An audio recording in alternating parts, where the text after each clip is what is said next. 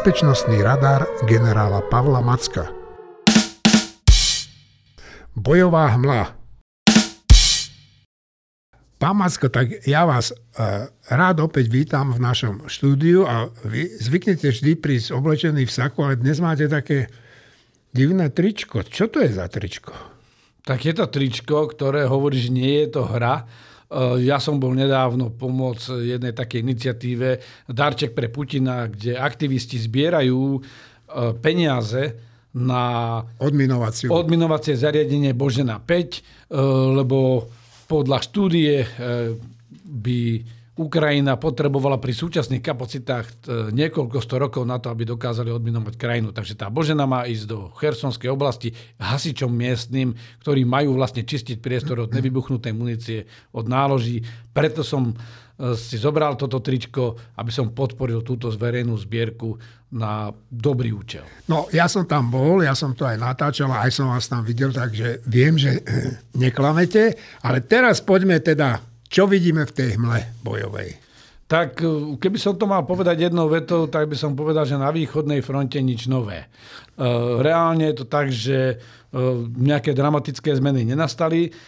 Hlavné boje prebiehajú momentálne v okolí Bachmutu, pričom Ukrajincom sa podarilo opäť kúsok postúpiť po krídlach, tým pádom si zabezpečujú výraznejšie tie prístupové cesty cez, Chromové a Ivanivské a Prigožinovci alebo Wagnerovci sa posunuli o pár sto metrov v Bachmute.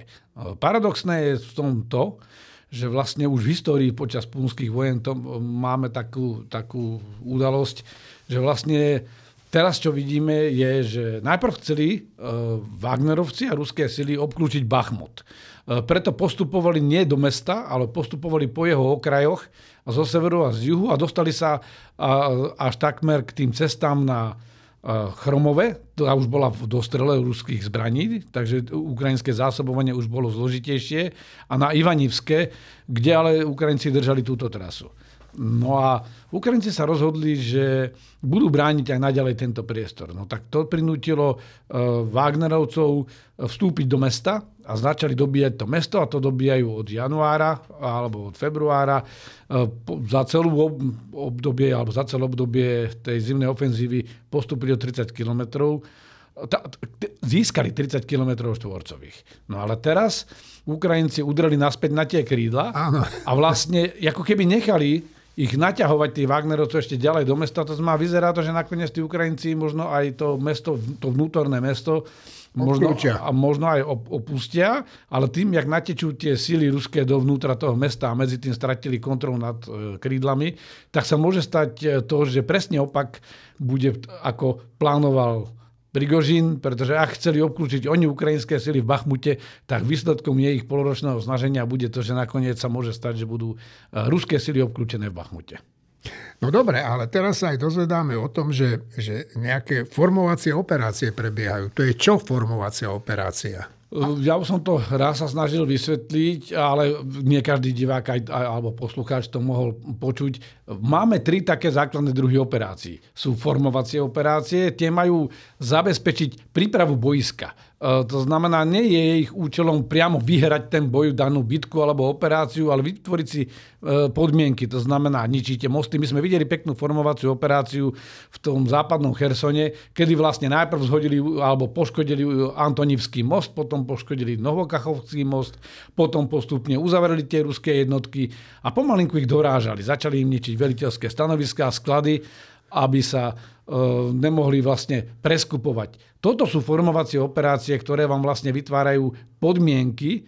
My sme dokonca v tých lekciách hovorili o tom, že Ukrajinci išli tak ďaleko, že vlastne formovacie operácie zmenili aj ako keby na hlavný druh bojovej činnosti, že vlastne dosiahli ten efekt, lebo nakoniec tí Rusi utiekli z toho západného Chersonu. Zatiaľ, čo Formovacie operácie len upravujú to boisko a, a ako sme teraz povedali, že môžu byť niekedy aj už rozhodujúcou formou boja, že dosiahnu aj nejaký konečný efekt, tak e, väčšinou sa konečný efekt dosahuje tzv. rozhodnými operáciami alebo hlavnou bojovou činnosťou. To je v tom krátkom čase skoncentrovanie všetkých síl na nejakom úseku, rýchle udretie, rozdrvenie toho protivníka, rozťahnutie potom tej zostavy A potom príde tretia fáza, to sú tzv. udržiavacie operácie, ktoré vlastne majú skonsolidovať to územie, vyčistiť to od toho protivníka. Takže bežia teraz formovacie operácie a to je to pôsobenie do hĺbky ruskej zostavy. Cieľom týchto súčasných formovacích operácií je narušiť schopnosť Rusov preskupovať sa v dobe, keď prídu tie hlavné operácie a keď sa niekde Ukrajincom začne dariť, aby Rusi nemohli včas prisunúť zálohy. No dobre, to mi pripomína takú ľúbosnú predohru, že skôr než prídete k, k meritu veci, tak boskávate svojej milej ucho. Výborný príklad a ani neviete, ako ste trafili klinec po hlavičke, lebo, lebo niekedy sa tak aj žartom hovorí, že na, najdôležitejšie je nevyvrcholiť u horolezcov, nevyvrcholiť v základnom tábore. V tomto prípade e, v tom základnom tábore alebo pri tej formovacej operácii môžete dosiahnuť aj operačný efekt. Tak to som rád, že som sa nepomýlil. Viete, čo ma zaujíma, že ja som však roky počúval o tom, jak Rusi majú tie, tie, tie kinžaly nezostreliteľné, hypersonické a čo ja viem čo. No a teraz uh, Ukrajinci hovoria, že ich zostrelili a Rusi zastvrdia, že zostrelili alebo že zničili ten Patriot. Tak jak to je? Je to nejaká remíza, alebo jak to v skutočnosti je? No, ako my by sme si v hokeji častokrát želali, aby naši, no. naši hráči no. aspoň dosiahli tú remízu a, a potom mohli pokračovať v predlžení. Uh, nie je to remíza. Uh, treba povedať, že v roku 2018 prezident Putin postupne pri, predstavil 6 takých strategických zbraní, ktoré majú zmeniť svet, ktoré robia z Ruska opäť tú veľkú veľmoc. Bolo to uprostred éry Donalda Trumpa, kedy sa Američania moc o Rusov nezaujímali a Rusi ukazovali svaly e, nielen na Červenom e, námestí počas e, tých májových prehliadok, ale ukazovali svaly aj na špeciálnych ukážkach, točili videá, ukázali sofistikované veliace centrum, úplne najlepšie. Ja som bol na veľkom veliacom centre v Kábule, ale to samozrejme bolo vybavené dobre, ale výzorom oproti tomu ruskému to bol chudobný príbuzný. Videli sme uh, videá, ktoré sa točili po tých rôznych sociálnych sieťach ako úplne super zbranie Kinjal, Zirkon a ďalšie. No a vlastne teraz ho nasadili. A? E, ten pôvodný odkaz Rusov bol, že vlastne toto sú zbranie, lebo to sú jadro, aj jadrové nosiče. Že máme vlastne zbraň prvého úderu, lebo žiadna protiraketová obrana ho nezastaví. No a teraz sa ukázalo, že že najprv minulý týždeň potvrdili Ukrajinci, že zostrelili prvý. Snažili sa to utajiť, lebo nie je dobre dať protivníkovi vedieť, že viete. Že, že, že viete. Uh, treba ho nechať v neistote, nech si myslí, že je úspešný. Lebo ako náhle uh, mu dáte vedieť, že viete zostreliť jeho rakety, tak začne premyšľať nad tým, aké spraviť protiopatrenia, ako ich vylepšiť. to, keď, mu, keď si myslí, že všetko trafil a nemá nič takéto výhoda pre vás. No ale už to uniklo von, tak to nakoniec potvrdili. No a teraz bol, e, pred dvomi dňami bol masívny útok, kde e, tvrdia Ukrajinci, že zostrelili 6 týchto kinžalov, ale došlo aj k poškodeniu Patriotu a Rusi tvrdili, že, že s kinžalom zničili ten Patriot. Som veľký skeptik, že toto je pravda. Však aj Američania tvrdia, že nie, že len malinké poškodenie tam bolo. Vysvetlím, nejde o to ani ten rozsah poškodenia. Ja som bol včera aj, aj v televízii, kde sa ma pýtali na podobnú otázku. Ide o to, že samozrejme aj ten kinžal má nejakú nálož. Tak ak trefí a... ten Patriot, ho zničí. Veď to je no, zničiteľné. Keď ho trafí e, dron, takisto ho môže poškodiť alebo zničiť. Ale poprvé, Patriot to nie je jedno vozidlo, ale je to, je to batéria, ktorá predstavuje riadiace centrum, navádzacie radary a potom sú to tie samotné odpalovacie zariadenia, to sú tie kontajnery, ktoré Áno. najčastejšie bývajú na fotkách, lebo je to sexy. Mimochodom, keď som nedávno bol v Polsku v Řešove, tak okolo letiska vidíte dva oddiely takýchto patriotov, že je to tam porozmiestňované. Uh, takže áno, keď trafíte to zariadenie, môžete ho zničiť, ale že prečo by ho mali ničiť kinžalom? No, ten problém je, že Patriot je mobilný systém, Kinžal je zbraň, ktorá nestrieľa na cieľ, že pohyblivý cieľ, napríklad viete, že ide nejaký dôležitý vlak alebo nejaký dôležitý konvoj a vy použijete kinžal na takýto cieľ. E, Kinžal je strategická zbraň, aj keď v tomto prípade je používaná v tom taktickom režime, lebo má len tú konvenčnú hlavicu, ale vlastne vyberáte si tie najdôležitejšie ciele, ktoré sú známe, ktoré sú statické, ktoré sú často aj zodolnené a na tie sa potom počítá trajektória, aby tá strela ho zasiahla ten cieľ. Väčšinou tie ciele sú zodolnené, to znamená majú nejakú protivzdušnú ochranu a vlastne e, ten Patriot má, e, ten to má zabrániť tomu. A Kinžal má vlastne preniknúť tak a má manévrovať v tej vysokej rýchlosti, v tej hypersonickej 10-násobnej rýchlosti zvuku, má manévrovať a to je niečo, čo predpokladali všetci, že že to nedokáže e, zachytiť žiadny systém. A tu ho máš dokázal. A to dokázal. by ma zaujímalo, jak je to možné, lebo na sociálnych sieťach som čítal No, ľudí, ktorí hovorí, že to je blbosť, že ten kinžal letí tak rýchlo, že žiadny patriot ho nemôže dobehnúť. Dve Jak otázky. To je? Tak ako vždy to chodí z Rusko, ako prvá taká anekdotická a tá druhá serióznejšia analýza. Tá anekdotická analýza spočíva v tom, že, že, že keď vám Rusi niečo povedia, tak robte presný opak. Takže keď vám povedia, že letí e, tých 10 machov alebo 12 200 a nejaké ano. drobné kilometrov za hodinu, no tak e, si to predstavte, že to možno ani nie je pravda, že to letí možno len v nejakom e, v tom vrchole tej rýchlosti, ale v tom prípade nevie manévrovať. To znamená, už principiálne e, ten Kinžal nemôže trafiť nejaký pohyblivý cieľ, pretože on je vlastne presne naprogramovaný na to, aby došiel do toho statického cieľa, lebo ako chcete manévrovať v takejto veľkej rýchlosti, a trafiť cieľ, ktorý e, z niekoľko metrov. To znamená, to musí byť kalkulovaná a tam nejaká veľká dynamika není. To manévrovanie má zabezpečiť len to, že rakety sa ťažšie na ňo zamerajú. Po druhé, ak chcú manévrovať, zrejme musia spomaliť tú rýchlosť, že nedokážu manévrovať v tej skutočnej rýchlosti, takže reálne je to potom už klasická balistická raketa, lebo všetky balistické rakety sú okolo 5 machov. To znamená, to sú tiež e, vysokonadzvukové e, strely. Takže to prvé je, že možno, že to nie je úplne tak celkom pravda. Koniec koncov teraz pozatýkali, už aj pred týmto e, pozatýkali viacerých tých konstruktorov a vedcov, ktorí konštruovali Kinžal. Dokonca sa prevalil aj korupčný škandál v súvislosti s tým ruským centrom velenia, kde zase vybudovali veľkorysé centrum, ale zrejme ešte niekto pritom vybudoval aj veľkorysú daču niekde inde. Áno. Takže aj tam bežia, beží taká kauza. Skrátka, ten ruský štát je totálne skorumpovaný, že je to proste vláda nejakých oligarchov, ktorí ešte navzájom sa okrádajú.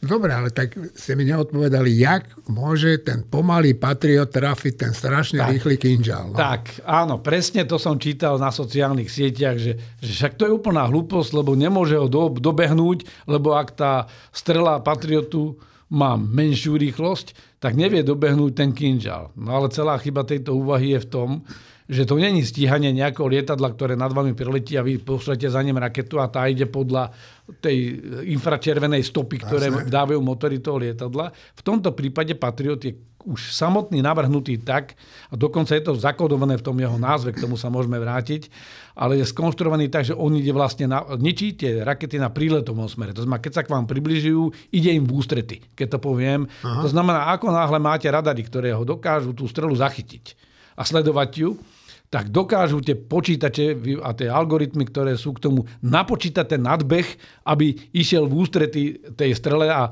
tým pádom je úplne jedno, akú rýchlosť má ten kinžal. No tak to, z toho mi vyplýva teda mne lajkovi, že e, tie počítače a tie radary musia byť strašne sofistikované, lebo vypočítať to nie je jednoduché. No ale a prečo sa to nazýva patriot? No, vlastenec. Áno, no to je zaujímavé, lebo mnohí, mnohí sa ma na to pýtajú, že, že to je vlastenec, lebo to tak vychádza, že to je ten vlastenec, ktorý bráni tú vlast, proste chráni krajinu alebo vojska pred raketami, ale reálne je to skratka z prvých písmenov z anglického názvu pre Patriot. E, nevylučujem, že samozrejme sa tam robila taká manipulácia, aby to aj tak vyšlo. No, Američania ale, to zvyknú robiť. Ale reálne je to Phased Array Tracking Radar to Intercept on Target. Takže keď zoberiem tie prvé písmenka, tak je to Patriot.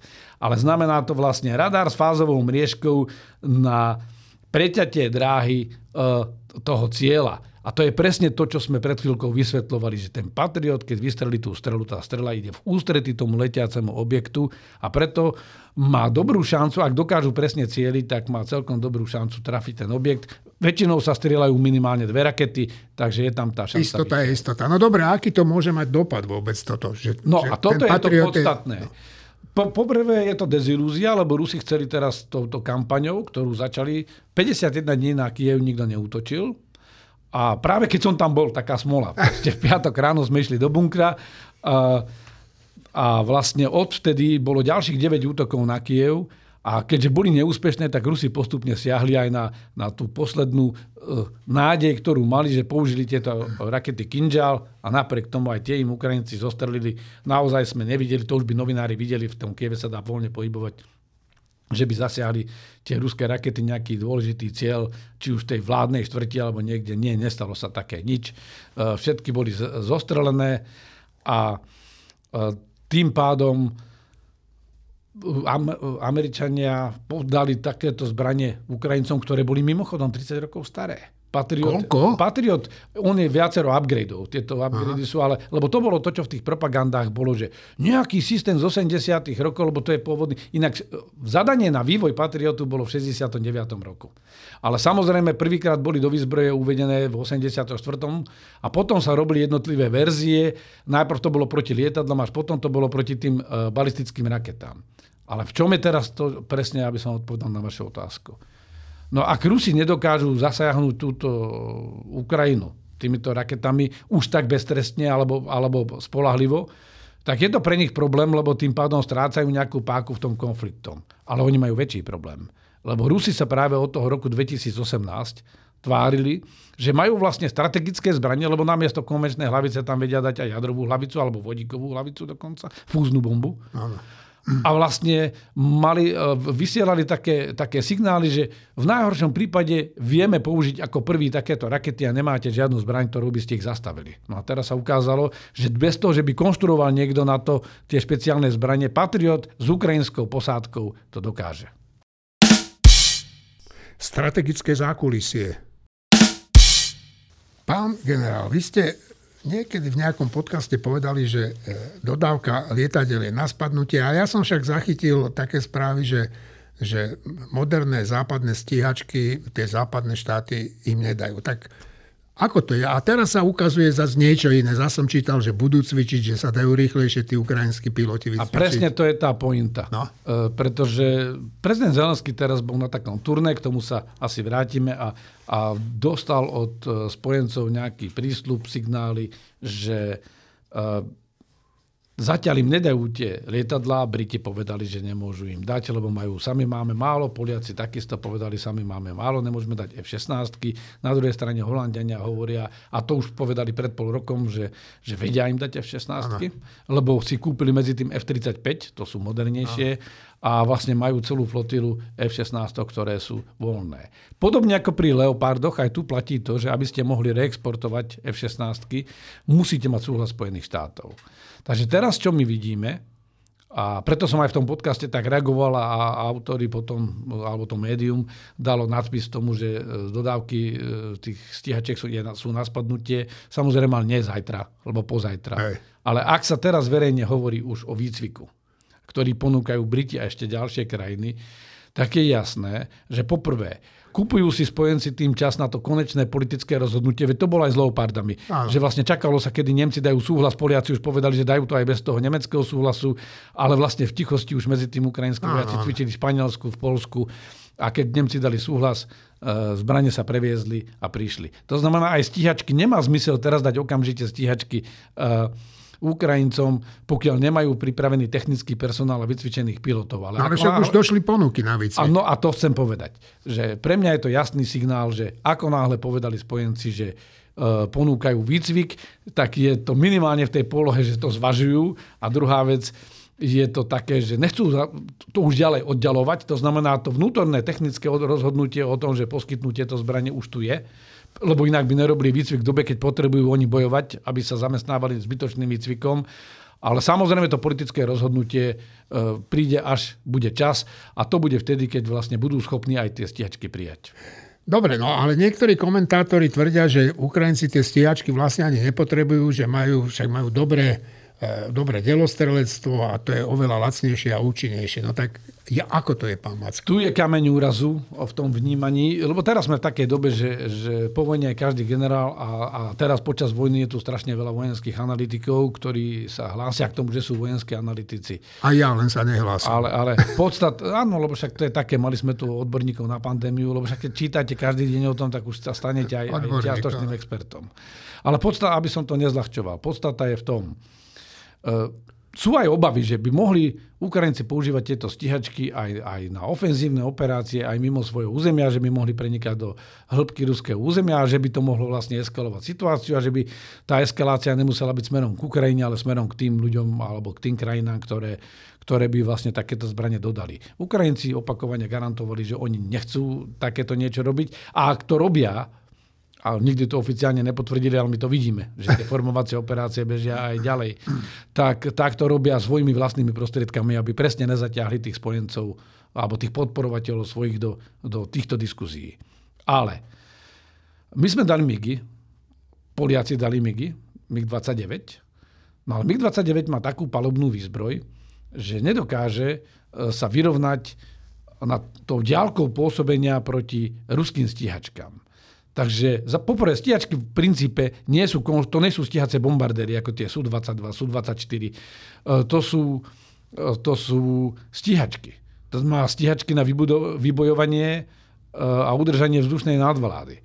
Teraz Ukrajina nemá s týmito počtami, ktoré má, strojov, šancu. šancu vybudovať si nejakú vzdušnú nadvládu a vlastne mohutne podporovať zo vzduchu ukrajinské pozemné sily ale je pre ňu dôležité, aby toto nemohli robiť ani Rusi. A konec koncov celé to ruské zlyhanie v tejto invázii je presne na tom, že nedokázali získať vzdušnú nadvládu. Ukrajinci majú pomerne pevnú protivzdušnú obranu a už sme to raz spomínali, že v tej Avdivke, keď ju stiahli, aby, aby ju nevystavili riziku, tak okamžite Rusi začali využívať bomby.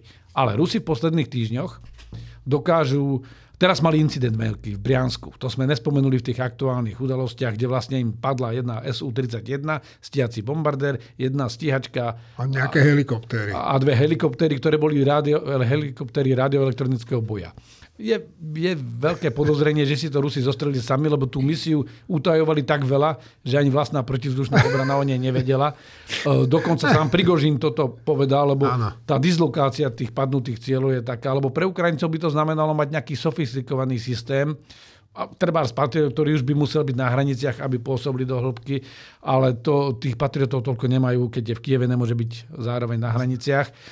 Takže celá tá pointa je v tom, že Rusi teraz začali uh, používať aj také uh, bomby, ktoré vedia naviesť presne na cieľ. A sú to, vlastne pridali im nejaké prídavné plochy a tie bomby FAP 500 teraz sú ako podobné ako tie americké JDMy, že dokážu doklozať až 50 kilometrov uh, na ten cieľ. To znamená, že z vlastného územia alebo z tej vnútra tej svojej okupovanej zóny vedia naletieť s tými lietadlami a ešte mimo dosah ukrajinských stíhačiek vedia e, tieto bomby uvoľniť a bombardovať ukrajinské pozície. Najmä sa to prejaví, keby Ukrajinci sa prenikli do hĺbky tej zostavy a nestíhajú ešte so sebou priniesť tú protivzdušnú obranu, tak vlastne by zostali úplne vystavení uh, ruskému pôsobeniu zo vzduchu. A Rusi stále majú okolo tisíc strojov bojových, ktoré dokážu použiť proti sílam a ak ich nepoužívajú, je to práve preto, lebo si ich držia na dištanc Ukrajinci. Aha. Takže v tom je celá tá pointa, že oni ich nechcú na nejaké útoky proti ruským sílam, ani na vybudovanie vzdušnej nadvády alebo ničenie pozemných cieľov, preto ten argument s delostrelectvom je, je argument na vedľajšej koleji, lebo oni ich potrebujú na to, aby otlačili ruské letectvo od svojich pozemných síl. Dobre, máme tu ešte také nejaké otázky od divákov, tak... Sem s nimi. Áno, dobre. No. Však skúsme. No, skúsime. No. Divák sa pýta, že aké straty sú pre Rusko ešte prípustné, aby neohrozili obranný schopnosť vlastnej krajiny Rusy. Rusi už ohrozili obranný schopnosť vlastnej krajiny, ale treba si uvedomiť, že bavíme sa o e, nukleárnej mocnosti, ktorá má mimochodom najviac e, nukleárnych hlavic, má o, o niečo viacej ako Spojené štáty, ale tu platí ten rozdiel medzi kvalitou a kvantitou. E, to znamená, oni stále majú tú obrany schopnosť. Nikto si netrúfne zautočiť na Rusko, lebo tí Rusi v tomto prípade by mohli odpovedať aj jadrovou silou. To znamená, Rusi stále majú to, tú jadrovú ostrašujúcu silu, majú tie strategické sily, kde sa dokonca aj, aj predpokladá a máme všetky informácie o tom, že tam je to aj menej skorumpované a naozaj to funguje. A, a ani by som nešiel do takej, keby som bol nejaký potenciálny agresor, keď sa pozriete na hranice Ruska, je ich viacero, ktorí by si mohli trúfnúť si niečo zobrať naspäť, tak e, toto Rusko vie zadržať. Takže tu je ten problém, že aby som odpovedal, že eh, bohužiaľ Rusi nikdy v živote nepozerali príliš na straty. To znamená, oni kľudne v konvenčnej oblasti sa si zvýšia tie straty a pôjdu do svojho úplného vyčerpania, ale vedia, že napriek tomu veľkú inváziu na nich nikto nevykoná kvôli tej jadrovej zadržiavacej sile. Dobre, ale však to je jedna vec. Oni môžu samozrejme no bez problému, celkom nie bez problému, ale naverbovať ešte možno milióny vojakov. No ale majú pre nich techniku? To je druhá vec. V tých konvenčných silách sa Rusi totálne vyčerpali. Nie totálne, ale veľmi vyčerpali. E, to, e, je logické, že vyťahujú aj tú staršiu techniku, lebo ak ju nepoužijú v tejto vojne, na čo si budú držať 50-ročné tanky. Ale na druhej strane oni už tých moderných ani veľa nemajú. To znamená, majú nejaké, tie si práve udržiavajú na to, aby mali aj na iných smeroch Veď toto je, hranica s Ukrajinou je len zlomok z toho, z toho mm, územia Ruskej federácie a tie zóny konfliktov si oni navytvárali okolo seba ako pomerne intenzívne v predchádzajúcich 30 rokoch. Takže udržiavajú si často arzenálu, tie nemôžu všetko použiť. Majú stále len omezenú výrobnú schopnosť, takže v krátkodobom horizonte nejak výrazne si nevedia posilniť tieto svoje sily. To znamená, môžu zmobilizovať 8 miliónov ľudí. To je taký ten odhad, ale e, tej techniky ani zďaleka už toľko nevedia zmobilizovať. Preto kupujú od Iráncov, preto kupujú od kdekoho, lebo to nie je také jednoduché. Vidíme, že ani ten Západ nevie tak rýchlo vyrobiť muníciu pre Ukrajinu napríklad. A munícia to je len, to je len malá časť, keď to zoberiete. A v podstate jednoduchá vec. No, není to jednoduché, ale, ale porovnaní s celou tou technikou, s tankom alebo s delostreleckým systémom no. je, to, to, to, je to tá najmenšia časť. Mm.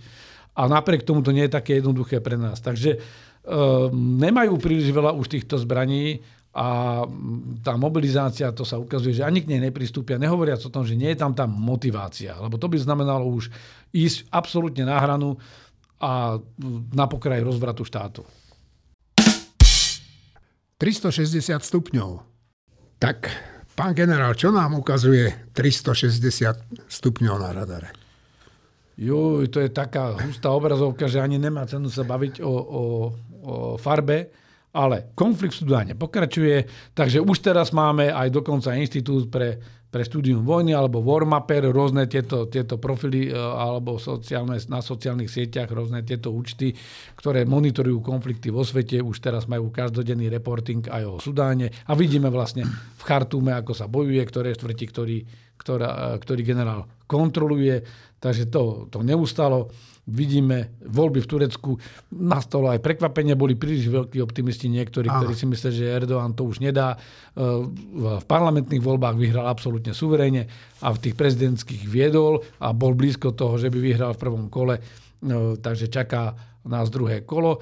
Problém bude ale s tým, že tá kampaň sa vyhrotila, že ako sa bude potom akceptovať výsledok volieb. Lebo videli sme, že aj veľmi silné a tradičné demokracie s tým môžu mať problém. A to sme videli 6. januára 2021, keď, keď e, zautočili niektorí odporcovia v výsledku volie v Spojených štátoch na Kapitol. A niektorí už aj sedia. A niektorí aj sedia. E, ďalšia vec, ktorá mi vyskočila na obrazovke, ale dnes sa jej nebudeme do hĺbky venovať, je Nigéria. E, sú dve krajiny, Niger a Nigéria. A to sú krajiny, tá je krajina pozdĺž rieky Niger, kde kde sú také pnutia politické, prezident tam od, od februára vlastne už tam rastie napätie, takže potenciálne je to ďalšia výbušná zóna v Afrike. No dobré, ale však e, pre nás, pre bežných občanov nejaký Sudán sa zdá byť nedôležitý, aj tie voľby v Turecku, o tej Nigerii ani nehovorím, tak čo je také hlavné? Tak e, k týmto, ako to, čo sa zdá zdanlivo nedôležité, v tom, v, svet je jedna veľká dedina. To znamená, čokoľvek, čo sa šuchne v krajine, ktorú sme možno nikdy predtým ani nepoznali, je názov, lebo sú, nie každý sa to zaujíma. Vždy to má dopad na niečo. Niger a, a Nigéria, celá tá oblasť je oblasť aj bohatá na ropu. Ak ten zdroj vypadne, tak samozrejme e, má to zase následky na celkový trh e, s týmito produktami, s uhlovodíkmi. E, keď sa pozrieme na Sudán, opäť to môže destabilizovať celé to okolie, celý ten africký roh, ktorý je blízko toho. Už teraz je konflikt v Eritreji, v Etiópii. Hlavné, čo by som ja dal, ja mám takú zaujímavú správu a to by som chcel asi trošku rozobrať, že uh, Foreign Affairs časopis zverejnil uh, teraz nedávno takú správu, že Spojené štáty potrebujú vlastne znovu ubezpečiť svojich spojencov v tom indopacifickom regióne Japonsko a Južnú Kóreu, lebo akoby tá kredibilita Spojených štátov klesá. Chcem povedať, že o čo ide. Počas studenej vojny Spojené štáty, napriek tomu, že teraz tá ruská, postsovietská postbolševická propaganda a naši bolševickí a kryptobolševickí politici stále kritizujú Ameriku, že sa angažuje, ale slobodný svet sa udržal vďaka angažovanosti Ameriky. Jasne. Američania a americkí daňoví poplatníci investovali obrovské peniaze do toho, aby e, v Európe zadržiavali e, komunistické režimy, aby, aby neobsadili celú Európu, zadržiavali e, Severnú Koreu, zadržiavali e, Čínu v tom e, azijsko alebo tam indopacifickom regióne. Spojené štáty mali do roku 91 dokonca aj taktické jadrové zbrania na korejskom poloostrove, aby, lebo Soul je len 60 km od demarkačnej línie medzi Severnou a Južnou Koreou. Japonsko takisto uh, bolo chránené Spojenými štátmi, mali tam aj kontingenty a majú tam aj kontingenty vojakov. No ale teraz vidíme, že že aj tá vôľa v Spojených štátoch a aj tá verejná mienka, že či stále majú Spojené štáty si nechať nadávať od všetkých na svete a ešte zároveň e, vlastne investovať obrovské peniaze do udržiavania globálneho, globálnej rovnováhy, mm, tak jednak je tá diskusia. Na druhej strane prebiehajúci konflikt v Európe E, majú obavu. Korejci a Japonci, že, že odputáva pozornosť tých Američanov od tohto to regiónu. Čína medzi tým dramaticky rýchlo modernizuje svoje jadrové arzenály a modernizuje svoje konvenčné sily. Má schopnosť projekcie sily, to znamená schopnosť pôsobiť mimo vlastné územie, ktorá je mimochodom už dneska ďaleko vyššia, ako je schopnosť Ruska. Rusi majú ale ten jadrový element. E, a Čína ho veľmi rýchlo zvyšuje. No ale Kórea rastie, rastie aj ambícia a vlastne aj to, že teraz beží táto vojna v Európe, tak to ako keby odputáva pozornosť od, od týchto problémov a, a vlastne tie provokácie zo strany uh, Severnej Kóry sa narastajú. Len za minulý rok Severná Kórea vykonala 90 testov rôznych balistických rakiet. To je obrovské číslo. Ľudia sú hladní a oni lietajú si s raketkami. Tak. A medzi tým robili aj ďalšie, e, ďalšie nukleárne testy. Robili 7 nukleárny test. A teraz e, celá tá podstata spočíva v tom odstrašovaní, že Spojené štáty majú vlastný odstrašujúci potenciál a tak ako v rámci NATO ho slúbili Európe, že, že ho dokážu poskytnúť, tak dlhodobo deklarovali, že samozrejme v prípade napadnutia našich spojencov, či už Južnej Kórei alebo Japonska, vieme rozprestrieť, a to sa volá tzv. rozšírené, rozšírené odstrašovanie alebo extended deterrence. Je to rozšírené odstra, odstrašovanie, že tie krajiny sami nie sú tak silné, aby odradili tých najväčších hráčov ako Rusko, Čína alebo jadrovo vyzbrojenú Severnú Kóreu Takže preto chcú mať spojenectvo so Spojenými štátmi. To nie sú Spojené štáty, ktoré kolonizujú Japonsko alebo Južnú Kóreu. Naopak v biznise sú tvrdí konkurenti. Tak ako aj európske krajiny s, s, Amerik- s Amerikou, takisto v biznisovej konkurencii. Dokonca sme tu mali nedávno aj, aj také malé obchodné vojny medzi, a, a tarifné vojny. Takže celá táto hm, záležitosť spočíva v tom, že keď Severná Kórea takto celý zuby, a zároveň Severná Korea vyvinula rakety, ktorými už vie zasiahnuť aj Spojené štáty. Tak e, tí, ktorí sú najbližšie tej Severnej Koreji, e, Japonci a Južná Korea sa boja, že aj tá ochota Spojených štátov použiť naozaj všetky prostriedky na ich ochranu e, by mohla byť nižšia. Táto správa potom hovorí nejaké odporúčania pre americkú politiku a pre tie vzťahy, lebo je tu riziko, že E, Japonsko má zakázané od 71. roku jadrový status a Južná Korea takisto. E, a od 91. roku tam žiadne zbranie nie sú, ale v Južnej Kore už seriózne uvažujú aj o tom, že by išli do jadrového statusu. Mm. Inými slovami, Rusko tým, ako sa neustále vyhráža jadrovými zbraniami a tým, že zautočilo na krajinu, ktorá sa vzdala jadrových zbraní za nejaké budapešťanské memorandum, rozputalo nový kolotoč, a hrozí nám vlastne nielen preteky v zbrojení, ale preteky v jadrovom zbrojení, že krajiny sa budú snažiť získať jadrové zbranie. No a z toho úplne jasne vyplýva, že vlastne aj my Európania by sme mali niečo robiť, nie? No a to je ďalšia vec, že keď sa na to pozrieme, tak uh, vidíte, že tá, tie požiadavky na to, aby sa Američania angažovali v Európe, v Pacifiku, uh, sú tak vysoké. To sa nedá. To sa nedá stíhať a tá krajina už uh, nie je taký dominantný ekonomický hráč, aby to všetko dokázalo utiahnuť a musí sa starať o seba a je to celkom prirodzené. Takže je tu ešte ďalší faktor, že aj my sa musíme začať starať o svoju obranu. Nie tú jadrovú, lebo to platí, zatiaľ sme v NATO, na rozdiel od toho Japonska a Južnej Kóry, ktoré nie sú v takom pakte ale musíme si vybudovať konvenčný odradzovací potenciál, aby niekto nerozputal konvenčnú vojnu voči nám s tým, že sa spolieha na to, že však jadrové zbranie sa nepoužijú. No a k tomu ja poviem len toľko, že e, e, premiér Odor vyhlásil, že ten rozpočet, ktorý bude pripravovať, bude obsahovať určite 2% na obranu. Je to absolútne dobrá správa žijeme v takej dobe, že už nie je nad čím váhať. Treba sa pripraviť aj na horšie scenáre. Tak pán Macko, a poďme na mne najmilšiu časť. Citát. Tak včera sa opäť šíril strach z toho, že už všetci budeme tu ožiarení a, no, že proste, no. ako to, a šírili to aj slovenskí politici, e, vplyvní politici.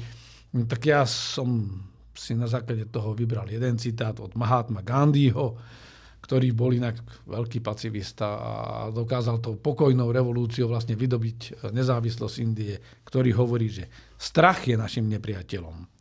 Myslíme si, že je to nenávisť, no v skutočnosti je to strach.